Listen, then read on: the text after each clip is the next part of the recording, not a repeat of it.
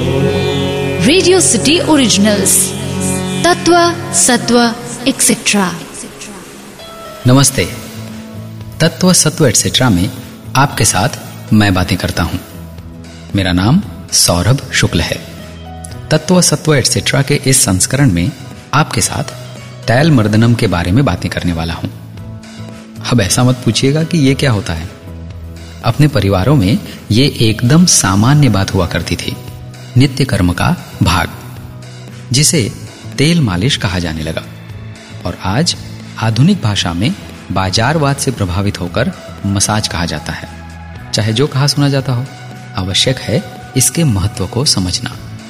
तैल मर्दन को अपनी जीवनचर्या में, यानी डेली रूटीन में स्थान मिलना। शरीर की तेल से मालिश करने के अनेक लाभ हैं। आप इंटरनेट पर सर्च करेंगे ना, बेनिफिट्स ऑफ़ मसाज तो लाखों रिजल्ट्स मिलेंगे। Ten amazing benefits of massage मालिश के फ़ायदे हज़ार, इत्यादि इत्यादि। किसी भी लाभ को योग्य मानकर मालिश शुरू कर दीजिए। स्वास्थ्य लाभ ही होगा ना? तो क्यों नहीं? शुरू कीजिए। चलिए बताता हूँ, हिंदू धर्म में इस बारे में क्या बताया गया है। महर्षि चरक ने चरक संहिता में लिखा है, स्पर्शनेभ्यधिको वायु स्पर्शनम च त्वगाश्रितम। त्वच्यश्च परमभ्यंग तस्मात्तम शीलयेन्नर शरीर को स्वस्थ रखने के लिए अधिक वायु की आवश्यकता होती है। वायु को ग्रहण करना त्वचा पर आश्रित होता है। त्वचा के लिए अभ्यंग, अर्थात तेल मालिश परम उपयोगी होता है। इसलिए मालिश करना चाहिए।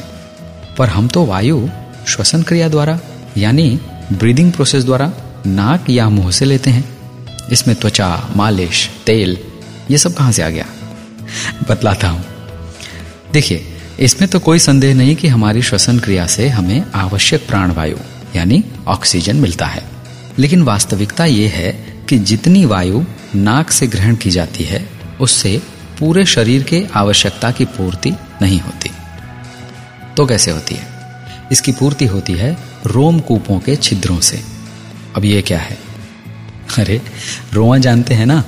उसके जो छोटे छोटे छिद्र हैं जिनसे पसीना निकलता है? ये इतने छोटे होते हैं कि हमें दिखाई नहीं देते, पर इनका काम बहुत बड़ा है।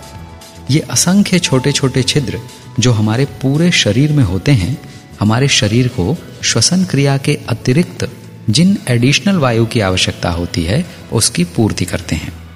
जब हम नहाते हैं तो ये साफ़ तो होते हैं, लेकिन इनके लिए तैल मर्दन यानी मालिश का भी बहुत महत्व है। ऐसा कहा गया है कि तैल मर्दन, यानी मालिश से त्वचा कोमल बनती है। इन छिद्रों के मुँह स्वच्छ और खुले रहते हैं।